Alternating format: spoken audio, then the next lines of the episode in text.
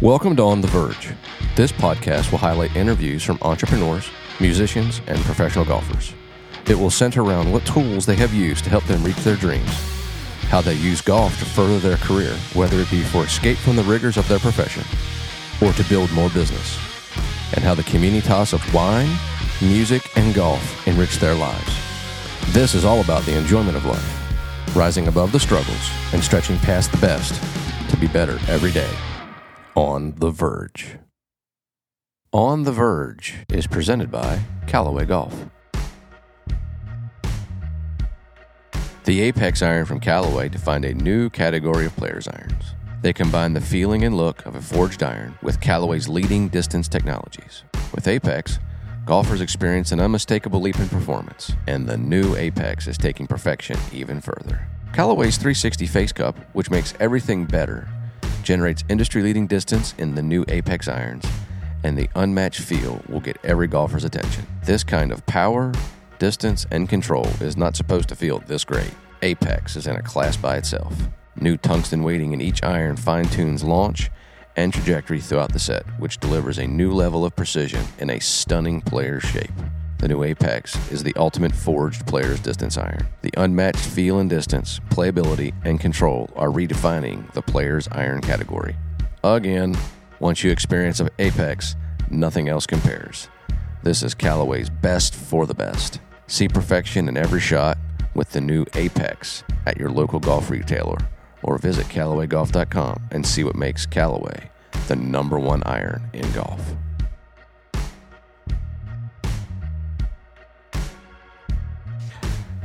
Welcome to On the Verge. Today's guest is arguably the most important person that I've run into in my professional career. Uh, he's been an integral part of helping me build my business, build my career as a teacher, really helped me as a player.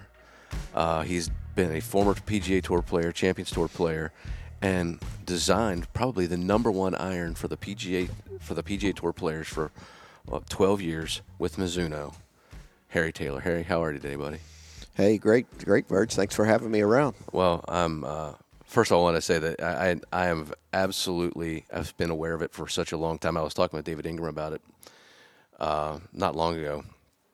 That there's nobody that has made a bigger impact on my career as a as a teacher and a player than you, and I so much of what I've been able to accomplish as a as a coach and certainly as a player, not as decorated as you, but because of you. So thank you for all that you've done to help me from my goodness from the time I was 25 and until today. Uh, I owe you a huge debt of gratitude. So thank you for all that you've done. Well, thanks. Thanks. I, I didn't know I was that meaningful or important to you, but it's always great to hear that. And of course, we've known each other for a long time through your early days when I met you out at, at Hermitage Golf Yeah. Course, and of course, you were with us out at Gaylord Springs, Mm-hmm. and now you've gone on to to Innsworth here, which looks like a f- fantastic facility, and uh, it's great to be here, and and uh, it's great to see that you're doing so well as your life has progressed in the game of golf and in the business of golf. I appreciate it.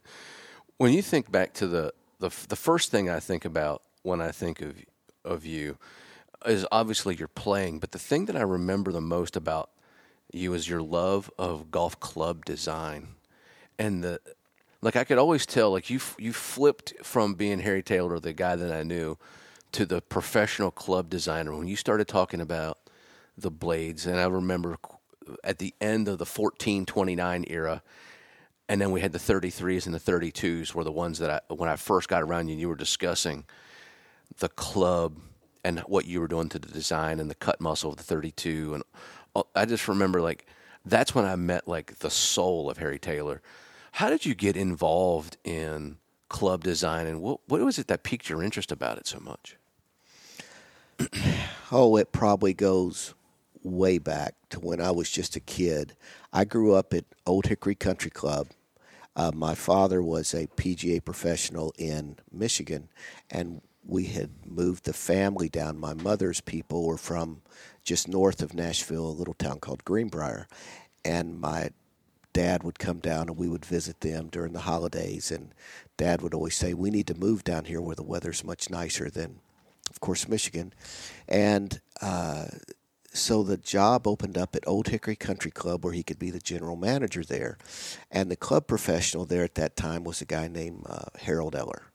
And Harold Eller, um, of course, Mike Eller's his son, Richard Eller was his son, and a, a, a great family. Judy Eller mm-hmm. was a great woman player, and and uh, so Harold Eller took a liking to me, and with with me always being around the golf course because of my dad's work, and I was 10 years old when that happened. Um, I really got involved in being at his pro shop all the time. The new equipment would come in. I would be excited about seeing the new equipment. He'd let me open the boxes, and I would look at the. Wilson was a very popular brand mm-hmm. in Middle Tennessee and I would see the new Wilson staff blades, the X31s, and and just really to look at the new golf clubs every year. There was some kind of little uh, changes in the club, uh, graphics, uh, coloring, and I guess I think that's what really got me so interested in golf equipment. And then as as I went on, I played for University of Tennessee, and and clubs were always super important to me.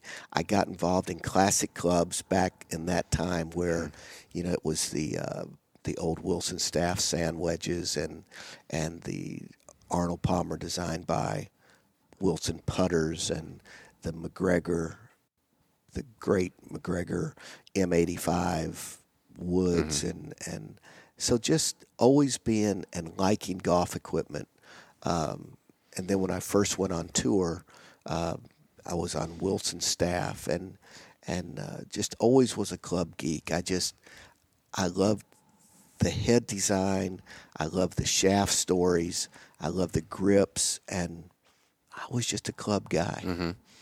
I remember you, you, we had this conversation a long time ago on the driving range Hermitage about how you felt like the designs were making the blades easier to hit than they were back in the 70s by reducing the length of the of the um, the neck in the uh, in the shafts, and you move able to move the weight down closer so the center of the gravity wasn't so close to the heel. And that, that's one of the. I remember that's like was the big deal. Of course, you designed other clubs, but the 33 was one that you felt like you did a pretty good job of making it more forgiving than it had been, and in the 32s really exploded that. What? How did you get in, involved in the club making as a tour player? Um, I'll try to keep this as short as I can. So, my first year to play the tour was 1980. I'm playing out on the tour, and there's a guy, a gentleman that comes up to me to introduce himself. His name was Gary Adams. Gary Adams had just started and founded the company TaylorMade about six months prior. Uh, he founded this company up in McHenry, Illinois, just north of Chicago. And he came to me and he's explaining TaylorMade and what it was all about with the metal woods and everything. And I said, Yeah, I've seen those clubs and it's a great name. And he says, Well, that's what brings me to you. He said, I've started this company and we've named it TaylorMade. And it's really uh, a play on words where we're going to tailor make a golf club to you. And there, I don't have a tailor in the company. And you must be the best playing tailor in the world. You're the only one on tour. And from that point, he and I got to be friends, buddies. We shared a lot of information, and, and I'm just a kid. I'm 24 years old out on the tour, mm-hmm. and and uh, you know, we talked about how he could promote his product, uh, future designs of product, just where he was going with his company. And that's really what first got me involved in when I first I said, Gary, here's what I can do immediately to help you. And it's to help promote your brand on the PGA Tour with the best players in the world. There's no doubt a metal wood does have scientific advantages over a solid uh, persimmon wood headed club. And so more and more people. I was good friends with Ken Venturi. He was the lead golf guy, mm-hmm. and so it seemed like when early guys with the metalwood, a, a Billy, a Dave Stockton, a, uh, a Bobby Clampett, uh, whoever the early guys were with the metalwoods. Mm-hmm. Ken Venturi would always say, "Hey, notice he's using one of those new metalwoods," and that really helped launch because we didn't have the money to Sure. promote, and that helped launch it.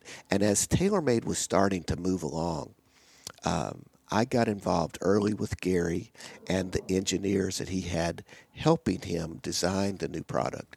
He could see that I had a real interest in metalwoods, and the first club that I ever did, kind of on my own with with the help of these other guys, was the uh, the original Tour Spoon, which was the uh, first good players three wood, Yeah. stronger than just a three wood, and we called it a Tour Spoon, and it was a very popular club, and from there I just would get involved in metalwood design, iron design.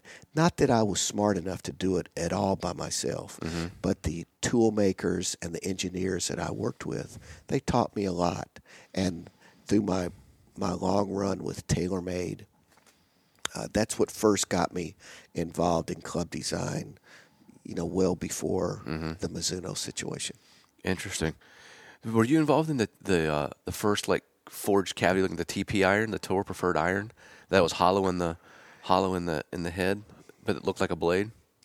Uh, a little bit, A little yes, yes, because we we knew that the the stainless steel uh, hollow wood shaped clubs. We knew how much of an advantage that was over traditional uh, wood or persimmon, and we knew we wanted to get that technology into an iron somehow. And so we, at TaylorMade, we had various hollow headed irons that were well forerunners of all the hollowness you see now. Mm-hmm. Uh, but it was something that we knew that technology had to be brought on down into especially long irons at 1st mm-hmm. and then of course we brought it on down typically around a seven iron Yeah. Um, but yeah, that that uh, and and how we used to do it as far as the body of the golf club being still stainless steel, and then the faceplate we would make that maybe out of a forged material or actually a forged stainless steel. Interesting. When you look back on all of your club designs, what was your favorite iron that you ever were a part of making? Well, f- for me, uh, through my years at Mizuno doing all those irons, uh, was probably the MP60. The MP60 for me was a, as you'd put it in the playing position, it had a uh, very traditional look, a thinner top line, uh, not not too much offset, but slight, and it was I called it a half cavity back. the The sole of the club was very traditional, wasn't too wide of a sole, but I did have a little bit of as you went about half about a third of the way up the blade from the sole of the club going up the back of the club, there was a small cutout that gave the club a little bit of perimeter weighting, but you could still work the ball easily. Uh, Forge Golf Club, uh, 1025, and um, to me, that was my favorite iron that I ever designed. I used that golf club for, gosh, over six years, Yeah. I think. You know, got my tour card many times with that club and, you know, had some of my best finishes ever on tour with that look. And, you know, I had good players on tour that, that used it. And, and, uh, and if you look back through the sales of the club, uh, the MP60 was one of the, it was in the MP line, and it was one of the best sellers we ever had. That's interesting. I, I totally. I remember the thirty was like the the precursor to the sixty as it became to that the forged cavity. It was so solid, uh, and I remember talking with you about the feels of irons and how I, you know, being left-handed there prior to actually you designing them, there was really no player's left-handed iron. It was Ping I two, Tommy Armour eight forty five, and then anything in that like that was cavity backed. And then you came along and you said the difference is that like when you hit the cavity back, it feels like you're hitting a tennis racket. It's the the sweet spot's wide, but you really can't tell something. And when you hit this blade, It's going to feel like you hit it out of a bottle of water. It has a different feel to it. And I thought that was so profound. And then because I was such a high speed player, you banged into me, and, and you were right, that I did not need to play a cavity back because I was have too many jumpers. I needed that forged steel and the, the blade ish to give me consistency in the, the the launch and the spin and not that hot spot. And it cost me a lot at the very end of what I'd consider my section playing days because I just would occasionally just hit six iron instead of 192. I'd hit it 208. And uh, did you did you feel like that was a major role in what you did? You brought to the players iron and helped the guys on the tour uh, navigate when it comes to their their equipment. Well, I will say, and I don't want to talk about me here. It's not me, but I was unique. I was very unique in what I was doing with being a member of the PGA Tour and also working for a golf club company where I was very involved leading a lot of the projects of what that golf club company might be developing at that time in an iron or a wood or a wedge and uh, and and as as much as you would want to use iron byrons and different types of mechanical testing to make sure the blade was solid from heel to toe and the weighting was proper and everything about it was good. Through my life of always being a competitive player and a, a good player, I would trust my judgment, I would trust my feel more than anybody to go out with great range balls, new premium range balls. Mm-hmm. And they weren't range balls, of course. I was using a premium golf ball. Yeah. And to hit those balls and just to feel it, to watch the divot, to, to see how the club was digging. I always thought one of the best things that I had about golf club design was understanding how the bounce should be, the leading edge, the camber of the leading edge, and the trailing edge to know how a club should enter the turf and exit the turf. If if if I designed the club properly and then the player was coached properly to be able to swing the club on plane. Sure. This thing should work. I saw many good looking designs to me that didn't have enough bounce or had too sharp of a leading edge that the club just couldn't perform even though you might have a awesome golf swing. The club just wasn't designed properly on the sole to really perform to its best. But I think being because there just weren't the club designers that I was dealing with or that was in in my time frame, you know, they were engineers, Yeah. basically engineers. And as I look at people that I help bring into the business, like a Bob Vokey, Bob was like me. Scotty Cameron was like me. We're more of artists. Yeah. We're not engineers. We we weren't CAD CAD operators. But you could hire those guys. But I was always a better than average drawer. I could draw on a piece of paper what my mind was thinking, and then I would from there we'd go to a CAD or, or and we would draw it in there, and we'd have prototypes made, and uh, and from there from there it could happen. It could it could come to life. But but I think being a player was a huge help for me, Yeah. and just being a club guy and and knowing how the top line should look, how the roundness of the toe should be, uh, just the offset. You know, as, as much as people think, well, better players really don't want offset. Well, you put a club down there without offset, your eye is so used to seeing some offset, it almost looks like there's onset. Yeah. You put it down there where the leading edge is in line with the left side of the hosel for a right-handed player. Yeah. It almost looks like it's scoopy. Yeah. Like the like the blade is out in front. Mm-hmm. So I think there needs to be slight slight offset. Yeah. Um, but being a player, being a a good player, I think was a huge asset for me because it's it's easy for me to think a recreational player or a, a player that's not yet re- reached his ability to really be a skillful player, it's easy to think how he needs help. Mm-hmm. Whether if he needs help to get the ball in the air, whether if he does need perimeter weighting to hit the ball straighter. Uh, but advanced players like you or tour players are top section players. Um, if you can have a club that's more of a blade type, solid back, you can maneuver the ball mm-hmm. better. Yeah. You can maneuver it left to right, right to left, or you can the the trajectory is really the important thing yeah. to be able to do. Well, I think you have a unique perspective on this this issue because of being a PGA Tour player and a designer of clubs for a very long time.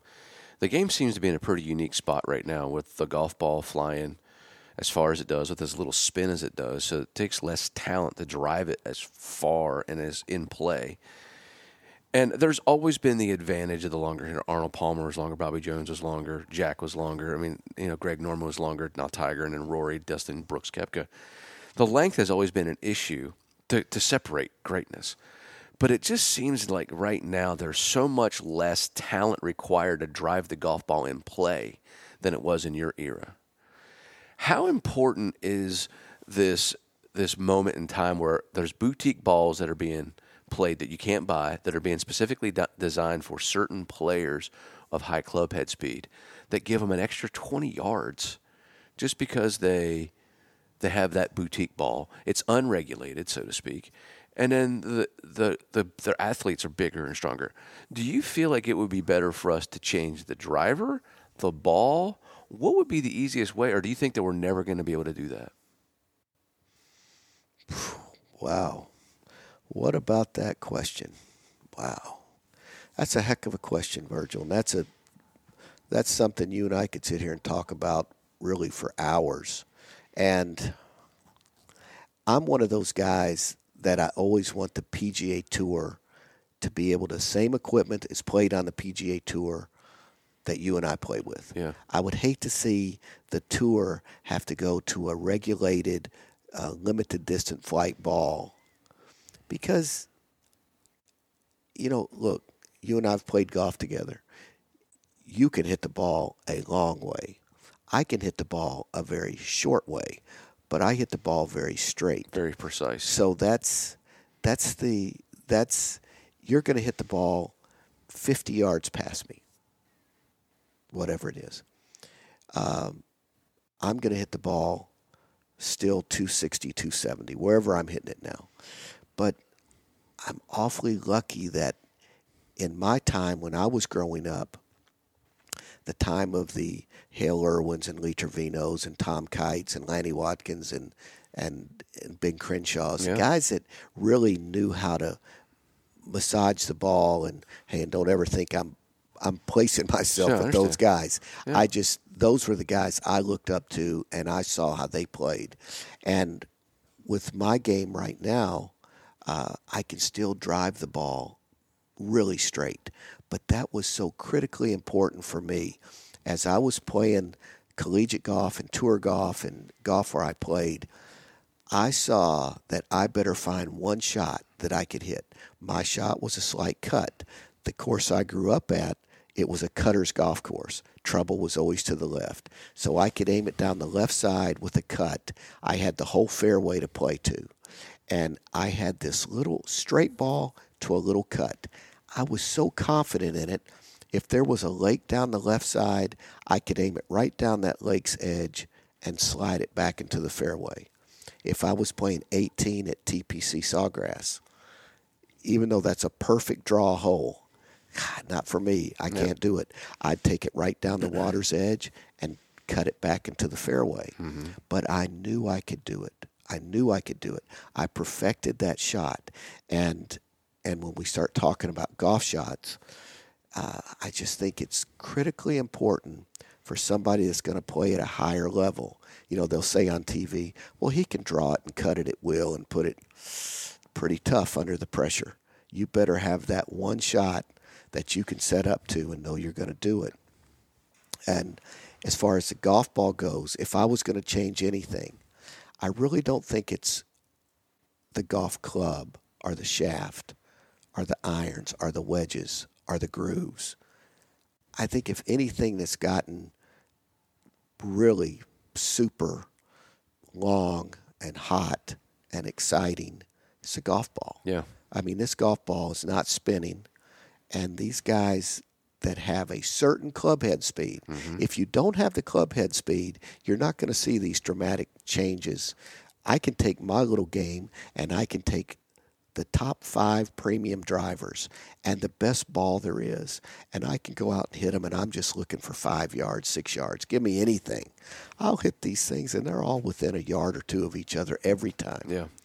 but with somebody like you with a club speed, you know, a club hit speed that can get over Probably 115, wouldn't you say? 115 in there, it, it's amazing what happens Yeah. when you're able to compress that ball and get that club that that speed up and get the ball launched up in the air. Yeah.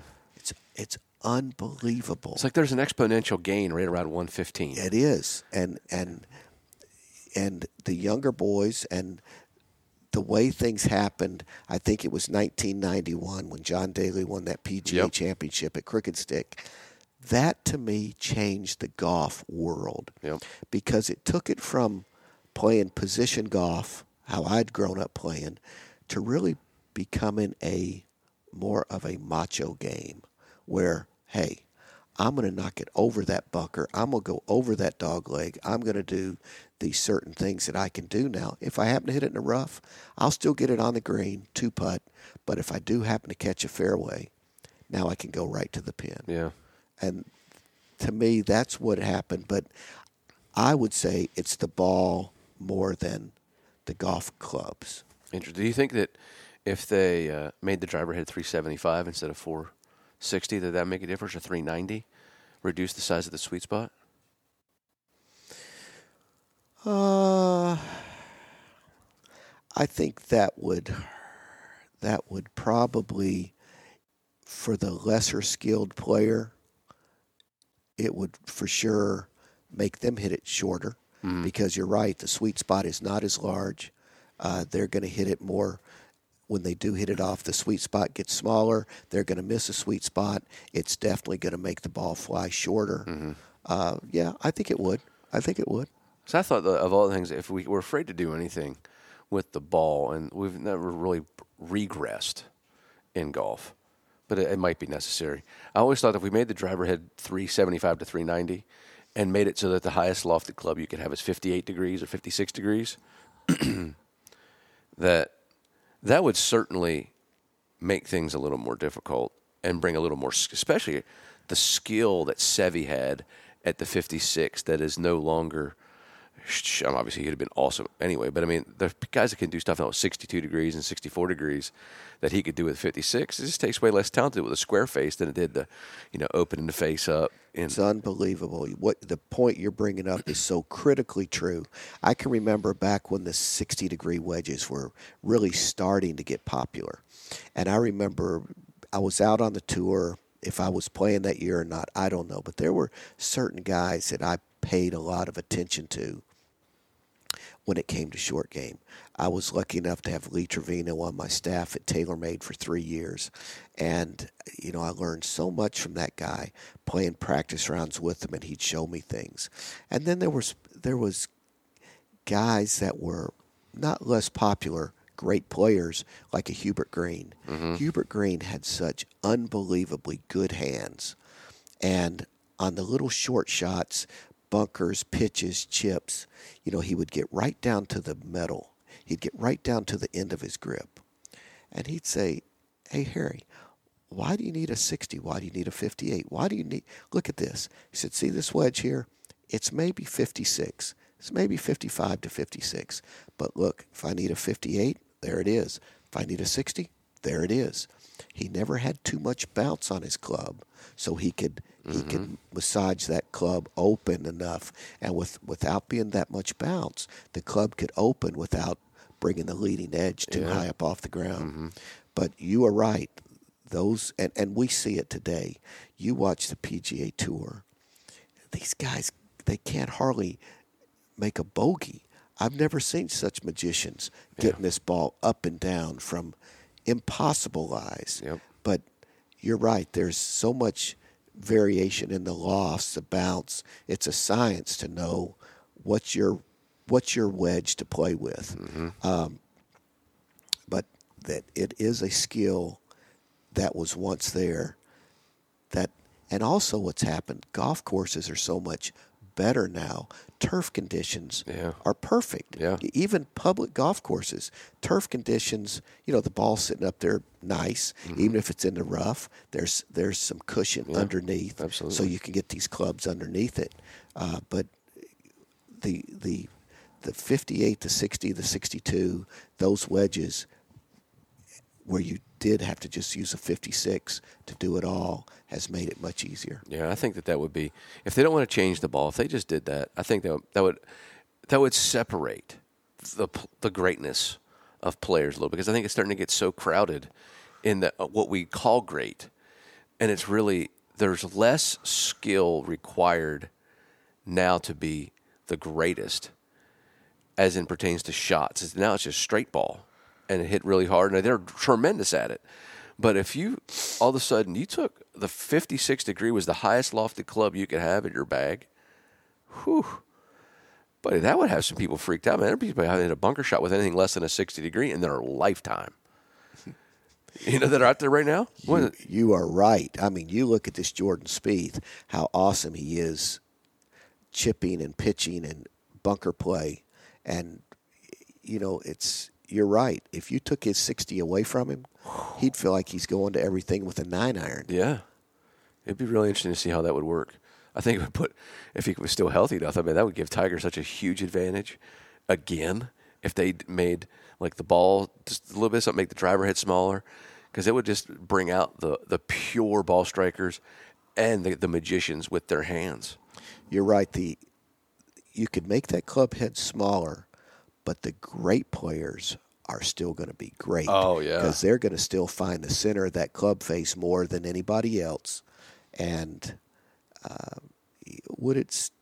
Uh, people would still swing just as hard. It would, you know, talking about all this golf. I'll tell you, this Brooks Koepka has really been somebody I've watched, I've studied his mental side of it. He plays golf with a chip on his shoulder, and for some reason, I just love it. Yeah. I just love watching that guy, watching his facial expressions, and watching him attack a golf course.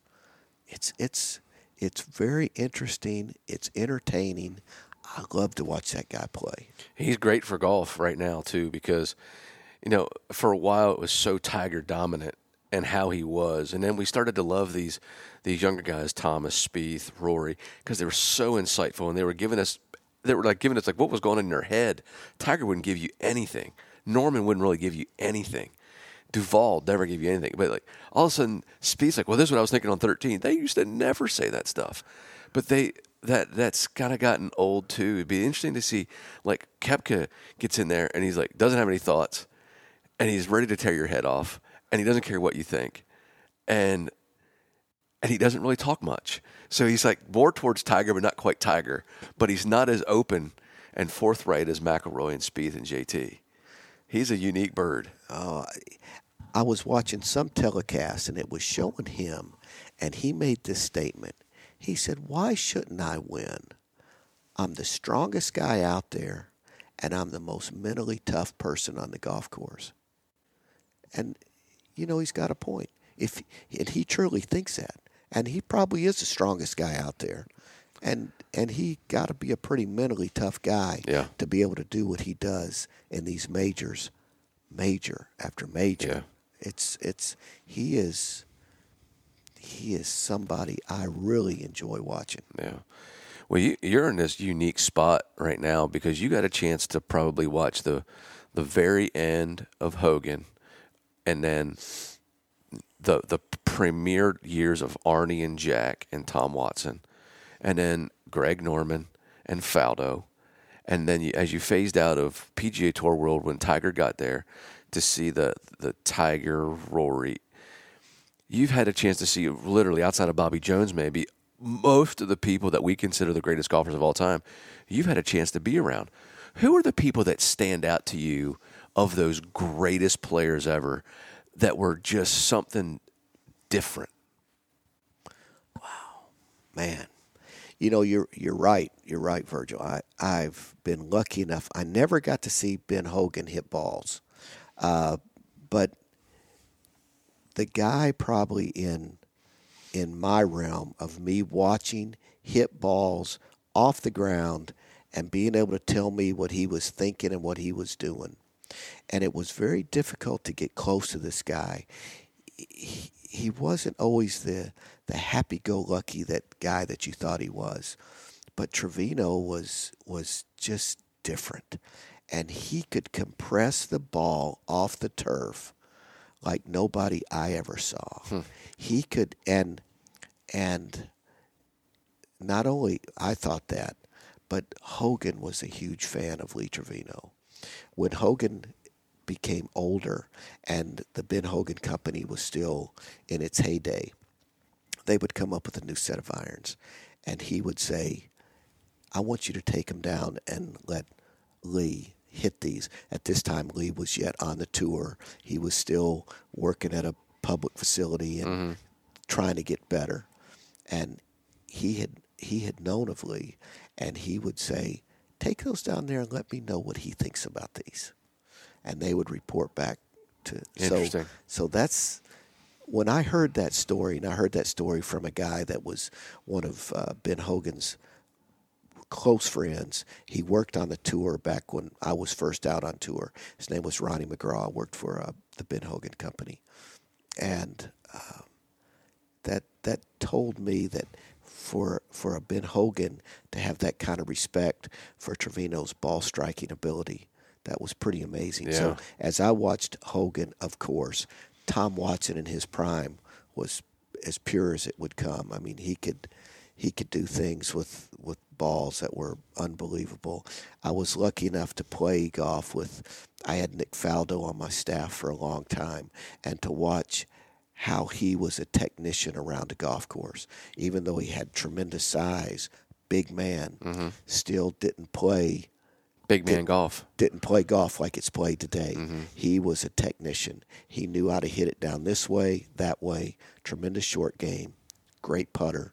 He had it all. He he could he was the perfect golfer to win major championships. Yeah. And and then today, you know, course, my last year to play the regular tour was '95, and I played a few years on the Champions Tour. But um, uh, it's now, and you're around these guys more than I am now. The the better, the tour players, the better players, and just how they can compress the ball with this clubhead speed. Yeah. Because Trevino was doing it without that much clubhead speed, and now these guys to be able to compress the ball and do what they do.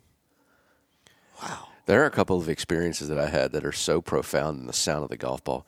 Henrik Stenson hits a golf ball so hard that it literally shakes the earth that you're standing on. It is so impressive. Like I just remember being with Brandt and listening to him just thunder four irons off the ground. And I'm like, "Do you feel that, Sneds?" He's like, "Ah, does my does my ball sound like that?" I'm like, no. well, it doesn't feel. You're right. You're right because, and and everybody knows these stories, but these young guys now, they're not so much going to play baseball, football, basketball, and if they're not so good, they'll say, "Well, I'll try golf." I mean, these young kids that you're yeah. that you're coaching now, teaching now, they come right up saying, "I'm gonna be a golfer." Where when I was on the tour, you know, if you were five nine or ten or eleven and weighed 175 pounds, say that was what was there. Mm-hmm. Now I think the average is six two or six three. Yeah. You know, 190 pounds, and they're working out and they're big guys. It's a different it's a different breed of golfer today than what it was back in the 80s and 90s. Mm-hmm. It's just different. Very. Well, you also have the unique perspective of the difference between the 1986 Masters and the 2019 Masters and the, the profoundness that it was for Jack and Tiger. When you think back to those two those two profound victories, they're very different in what they meant. But at the exact same time, they almost transcend the game now, both of them. Yeah, it was for Tiger to do what he did. I said, man, the stars were aligned. Tiger was Tiger, and it, it just worked out, and it worked out great for golf. Yeah. It was great for golf.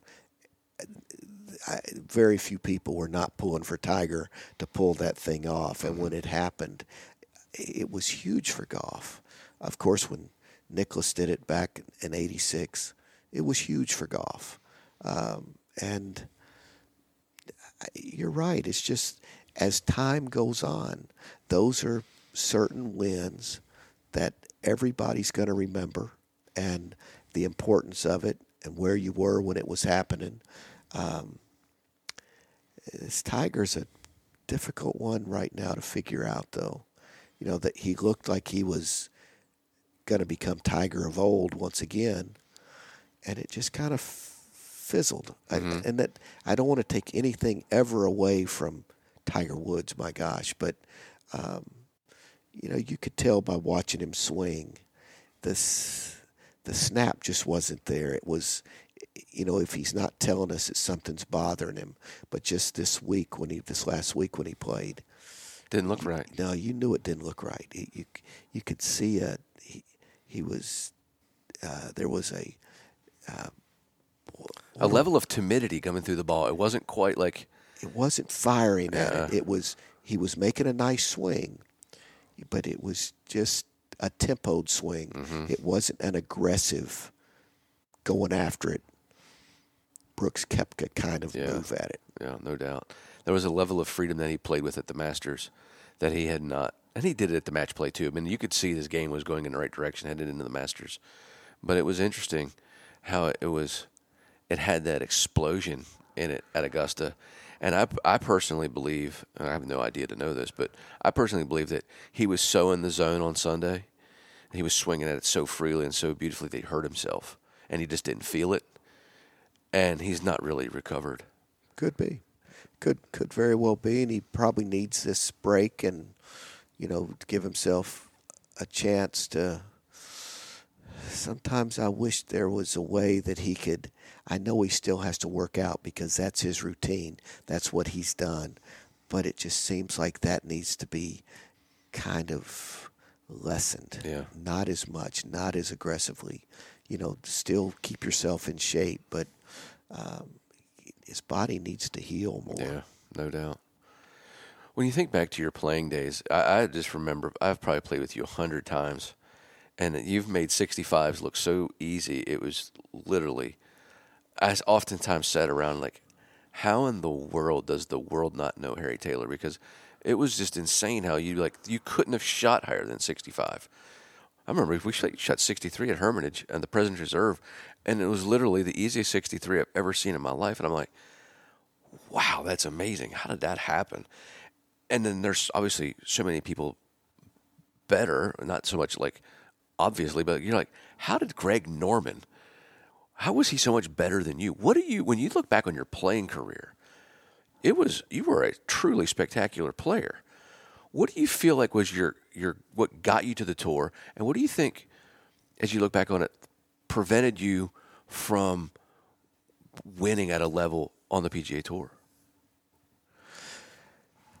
You know, it's a that's a it's something that I think about a lot because of everything I've almost ever done in my life. I've always been pretty successful, uh, except playing the PGA Tour, and I don't know if it was really my. Um, um, I was confused.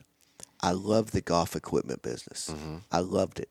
I loved the golf the golf club design business. I liked the promotional end of it. I liked the marketing end of it.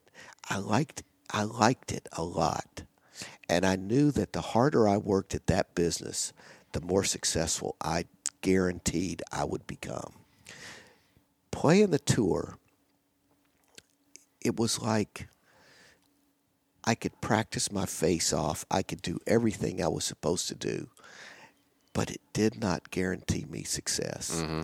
And I think it drove me a little crazy. And the only reason I was able to play as long as I did with what I had, I had a great, I had the right kind of mind for golf. Mm-hmm. Bad shots didn't drive me crazy. I was able to get over it relatively quick. Yeah, I hated a bad shot mm. as much as anybody, but it didn't. It it it didn't kill me. I knew that there was another shot coming, and if I hit a bad shot, now my next goal was to get that ball up and down, make a par. Let's make a par. If you get in trouble, if I if I did drive it in the woods, I had to get it back out in the fairway, and at the worst, make a bogey. Mm-hmm. That's probably why I had great success at the PGA Tour School. Was I knew if I could if I could play my six rounds of golf when I was playing it was six rounds. Yeah. If I could play that and not make a double, I'd make it. And of the of all the times I made it, there was only one time I made it when I made a double. Hmm. All my secret was it was back to my how I played golf. I drove it in the fairway. I would look at the pin. I would go to the middle of the green. I would two putt and move on. And when I'd get to par fives where I could get close to the green or up there close, that was my birdie holes. And for some reason, I always had good luck on par threes. Par threes was something I knew threes were always good to put on a card, mm-hmm. but a two was exceptional. And to me, it was a numbers game. I tried to go around a golf course with threes and fours. I tried to eliminate fives, never make a six. And and as I would play things like a tour school, I would just have a, a, a model I would go by, and it was very successful. I think I made it eight different times, mm-hmm. and um, I was a great qualifier. But when I would get to the tour, typically I always had other things I was doing, if making sure that whatever person was on my staff with whatever company I was with, making sure they had their stuff, making sure everything was okay. I'd play a practice round. I'd play nine holes in the morning, nine holes late in the afternoon, and in the middle, I'd do my work for the company. Hmm. And I loved playing the tour, but I actually think I more loved working for those golf companies and seeing them come successful, yeah. become successful.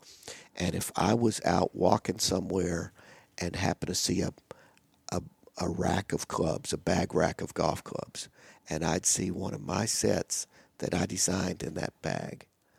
And that was me. Yeah. I loved that. Yeah, that's I awesome. did I didn't need to talk to the guy. I just I just like to see that my clubs were there. Yeah, that's awesome. Well, we we spent a lot of time talking about what it is that's made your impact on golf and, and whatever so great, and that takes a lot of energy. It took a lot of energy to be a great player and a, and a club designer. So we always talk, try to do the second half of the show about things that you do to recharge your batteries. And for most people, it's the things that bring a lot of people together, like sporting events, live music, and and family events that you know bring together great food and what have you. When you think of um, music, what's your what's your favorite music? Oh, man, sixties and seventies music.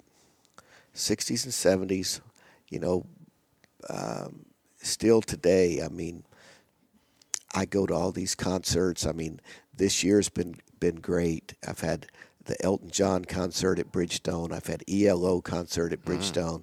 Just recently, I had Queen and Adam Lambert, and those concerts were three of the actually the best three concerts anybody could ever go to. Uh, the Happy Together tour was just at the Ryman. I'm there. That's a 60s deal. Um, uh, just a week and a half ago, I was in Graceland in Memphis. Mm-hmm. We had a, the tribute artist finals all over the world. They have these 20 different competitions. And the people that win these 20 competitions, they all come to Graceland during Elvis's death week. Oh, wow. And they have this this unbelievable elimination competition, and they crown the world champion tribute artist. So Sandra and I, Sandra's my wife, of course, of 42 years, and uh, we go down every year and watch that. And uh, it's it's right across the street from Graceland. They've built a beautiful theater, and uh, the judges are great. I mean, you'll have Priscilla Presley as a judge, and some great people that knew Elvis. And um, so we are a music family. Mm-hmm. We go to a bunch of concerts. We love old old groups like Chicago and these groups, yeah. and and not that we don't like modern music, but you know I'm kind of trapped in the '60s and '70s. Yeah, you like the Eagles? Oh, love him. You know, And now that Vince is with him, that even adds a little an oh, extra layer yes. to it. It's it's so great. One of the best concerts I've ever been to was when the Eagles came and they played. Uh, I guess it might have been last year. They played at uh, Grand Ole Opry House. Mm-hmm. Yeah, What a what an unbelievable and Vince has just added so much to him. yeah, no question about it. What a perfect guy for them to go find at his age, his experience, uh, his ability to sing and play a guitar. What group wouldn't love to have a Vince Gill? Yeah, I think that Vince gets overlooked when it comes to great guitarist. I really think he's one of the ten best in the world. He is so good, so good. Well, it's it's it's proof. I mean, he's he's awesome, and um, he's done so much with with that career. What a career! Yeah, no question. Interested about the Queen Adam Lambert show. That was really good. They, they he rocks it. unbelievable. And and Adam Lambert came out and really did the right thing right off the bat. He came out. He says, "Look, everybody, I so appreciate you being here." But he says, "I want to let everybody know, uh, uh, Freddie Mercury's not going to be here tonight, and I sure don't think I'm Freddie Mercury. I'm here to help bring."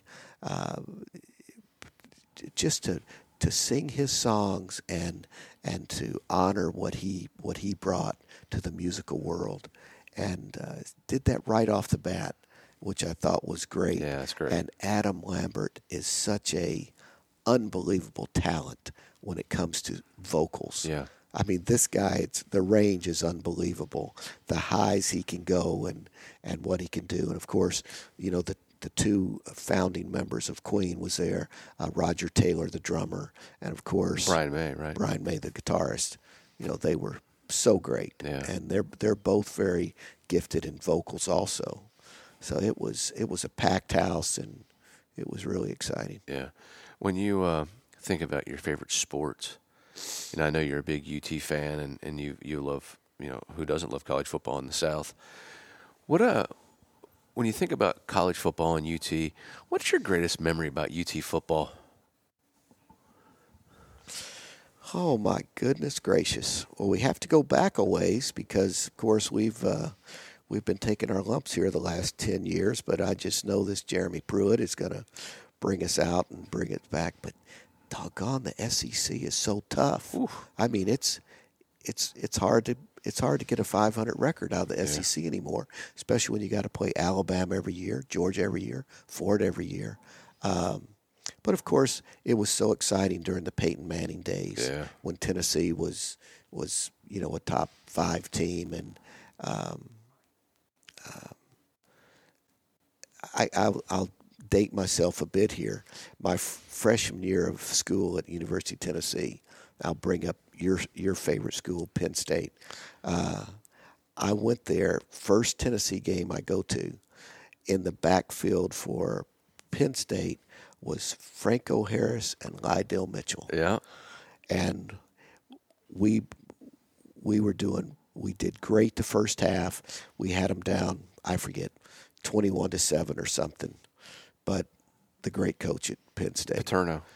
Paterno, figured it out, went in, saw everything we were doing, came back out that second half, took care of business. Um, but that's some great memories and. Um, uh, my daughter went to school there, and we had season tickets for a long time at Tennessee, and there was there was just a lot of great times, and it's such a great experience to go to a game Yeah. at the University of Tennessee, especially at night when you've got and, and it's it's such a knowledgeable fan base. Yeah, no doubt. They know what's going on, um, but but. Um, going to University of Tennessee, being a graduate at University of Tennessee, and living in this state, it's really fun. It gives you it gives you somebody to pull for. There's a reason you're pulling for them. You graduated from there. You're an alumni from there. Um, so it's it's great. What's the greatest sporting event you've ever been to? Whew, man, man, oh man. I'm trying not to think of golf. Um, it would probably still have to be golf. I would say anytime you can go in person to the Masters and see the greatest players in the world compete uh, on a venue like that, playing for arguably the biggest title in golf. Um, that probably has to be my my most memorable and, and biggest thing. Uh, mean, uh, to me, I've always held the uh, the Masters and Augusta National in such a high esteem, but I never felt anything like I felt at, at the Ryder Cup.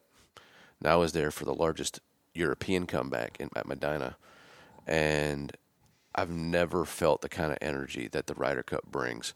More so even than Augusta National.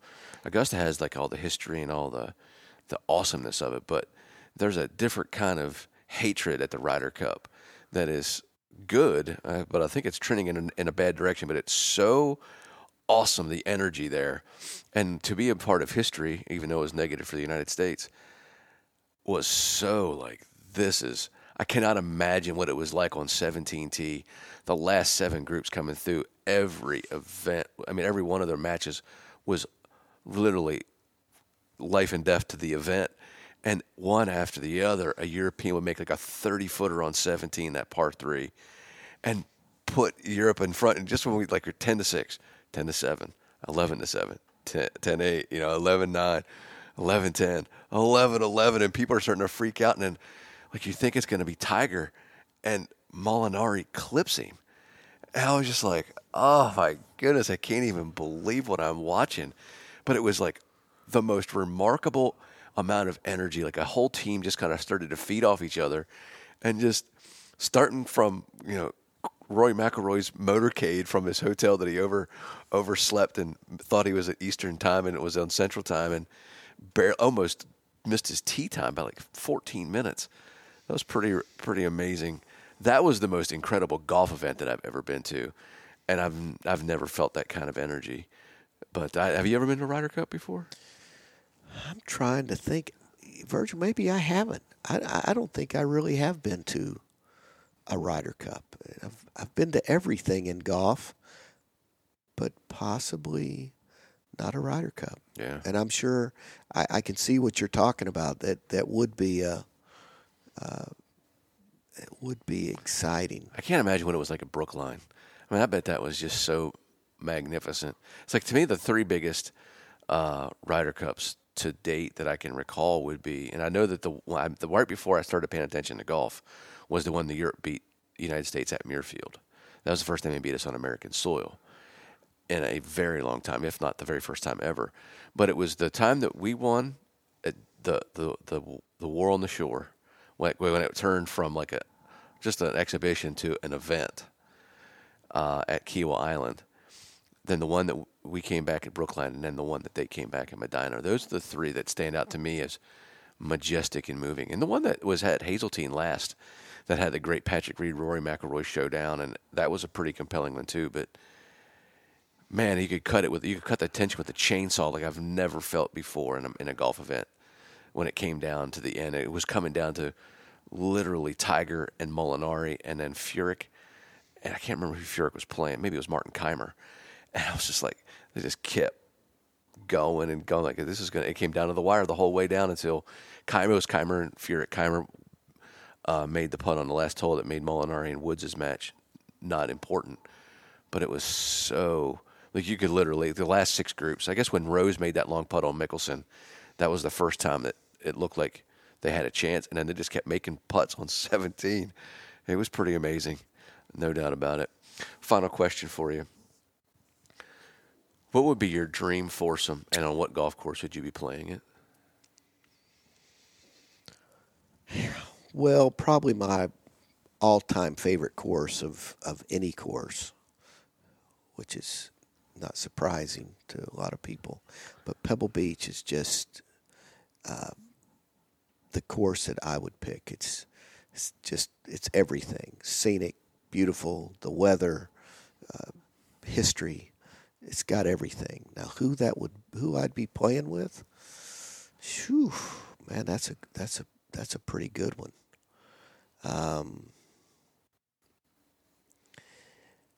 well, of course, you want to you you always want to think maybe it's the best players in the world, but uh, uh, of course, it would be great to to play with somebody like my dad. That would be great to to to play with him. I can remember his game. I remember how he played, Mhm. and um,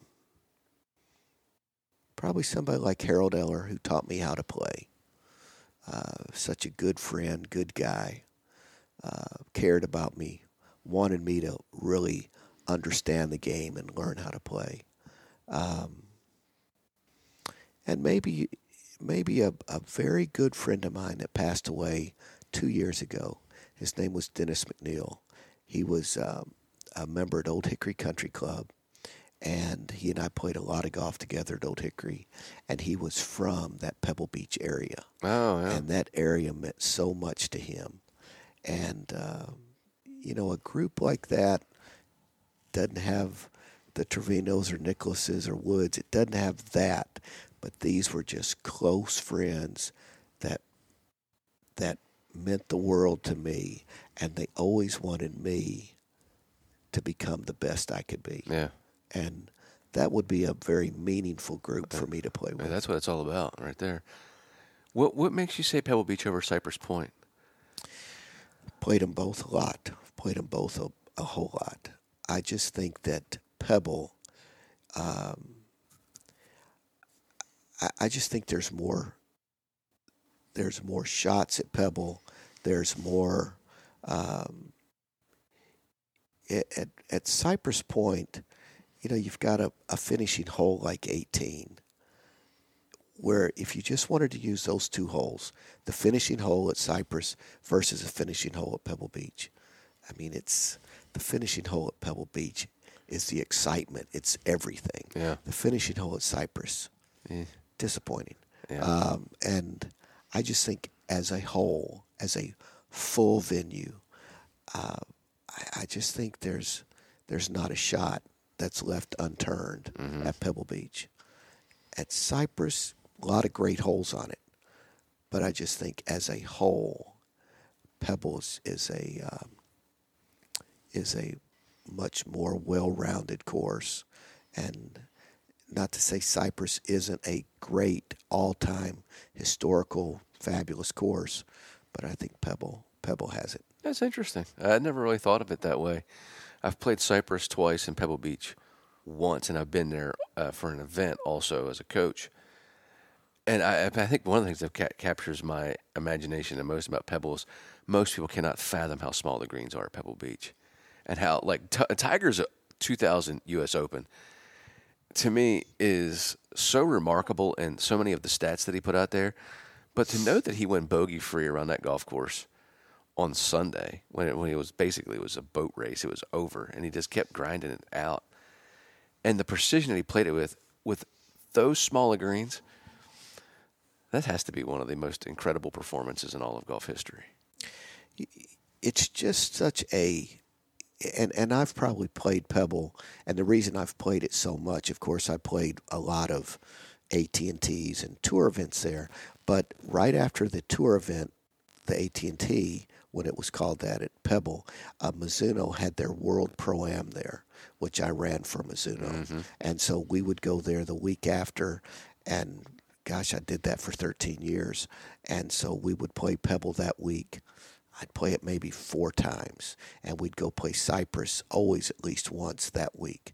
And um, playing those golf courses that much, you really get a lot of respect for both, Yeah. and you really learn the courses because you just don't know what kind of weather can be coming in. I've Yeah. hit some of my all-time shortest shots ever when fronts have come in with sleet in them and and all of that and and you know number seven you know i've hit i've hit many times five irons to that hole Wow. which you know when you're talking about a hundred and five or ten yard hole Yeah. to Downhill, tr- too. to be trying to choke down and just chip it low you know because the winds are coming in at you you know 40 50 miles an hour um, it's just that and then to follow up seven with a hole like eight nine and ten man yeah, six through ten is as good of a walk as there is in golf. It is I, I can still remember the very first time i ever played it in 1980 i almost couldn't play it once i got to four, five, six, just along that coastline was just so beautiful. And they, you know, they changed number five from Mm-hmm. going up the hill to going down the hill where the where the par three plays now Yeah. is such a difficult hole from that back tee. Oh, no doubt about it. I think the eight, the eighth hole, is the most majestic hole in golf. It's so amazing. It's so unbelievable, and that cliff is so high, and and the green is so small, and you miss that you miss that green to the left. That green is so fast, back left to front right. It's like lightning. yeah. Just I just never can say enough great things about Pebble Beach. It's just so beautiful. Uh, but um, I don't know that whole that whole coast over there is not just Pebble. I mean Monterey Peninsula. I mean there's just you know Spyglass, just beautiful yeah, golf Spyglass courses. is really good. Have you play Pasatiempo? Oh yeah, what do you think of that? I've not been there. it's beautiful. It's Yeah. great. It it doesn't get the recognition it should get because it's too close to those Yeah. those other golf courses. But it's a it's a fabulous golf course. Uh, it's uh, it's just if you want to go someplace to golf, you know, and then you can slide on down to uh, Bandon Dunes, but that or slide I guess back up. Up, yeah. Uh, that's the place. Have you been there, Bandon Dunes? I never have been there. Oh, Harry, you'd love it. It's so good. It really is magnificent. I say all the time, if I get one round, I am going to play Cypress Point. But if you're going to give me a whole weekend, I'm going to Bandon Dunes. It's it's so good. Like five of the top ten public golf courses in the world are on property there. How about that? That's unbelievable. That's unbelievable. Like I have like to me, I think Pacific Dunes is as good as it gets. Period.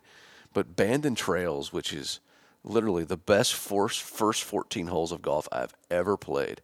I mean, I've I just got done playing Pacific Dunes and Bandon. I played out of my mind for me, abnormally good, especially in 35 mile per hour winds. I played out of my mind, and I go to Bandon Trails day three of the tournament, and through the 13th hole, I'm sitting there thinking to myself, I cannot believe that this golf course is actually better than the two that are the most famous.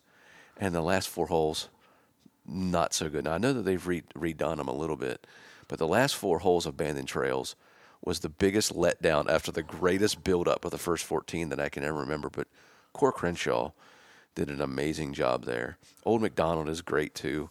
And then the, the par three is, is spectacular. And a new golf course called the Sheep Ranch uh, that's that's being done by Gil Hanse and, and Doak. I think they're doing a collaboration there. Spectacular. Yeah, I got to get there. I'm I'm running out of time. I've got to get to a lot of the places I haven't played yet, while I still have enough game to Enjoy it. enjoy golf. Yeah. And um, you know, there's places in Scotland that I haven't been to yet, and uh, so I got to get there. I got to get going. Yep, you got to do it. Well, I can't thank you enough for taking the time out of your busy schedule to come join me on the Virg and talk about your life and talk about all the great things that you've brought to the game and, and you share with your, your playing ability. And uh, obviously, it's an honor to have you here. So thank you very much for coming. Virgil, thank you for having me, and thank you for the kind things you said early, early in this uh, broadcast. That uh, I'm glad something I've done has been meaningful to you, and of course, I'm always here for you if I can help you. I appreciate it. Thank you for having me on. My pleasure. Thank you. Chrome Soft isn't just another tour ball. It's the golf ball that's changing how tour balls are made. When Callaway made a low compression, low spin tour ball, others said they might be onto something and tried to do the same. But they can't because Chrome Soft is the only ball engineered with graphene infused, dual soft fast core for serious speed and unbelievable control around the greens. See for yourself why everyone is playing and loving Chrome Soft. Order the ball that changed the ball at CallawayGolf.com.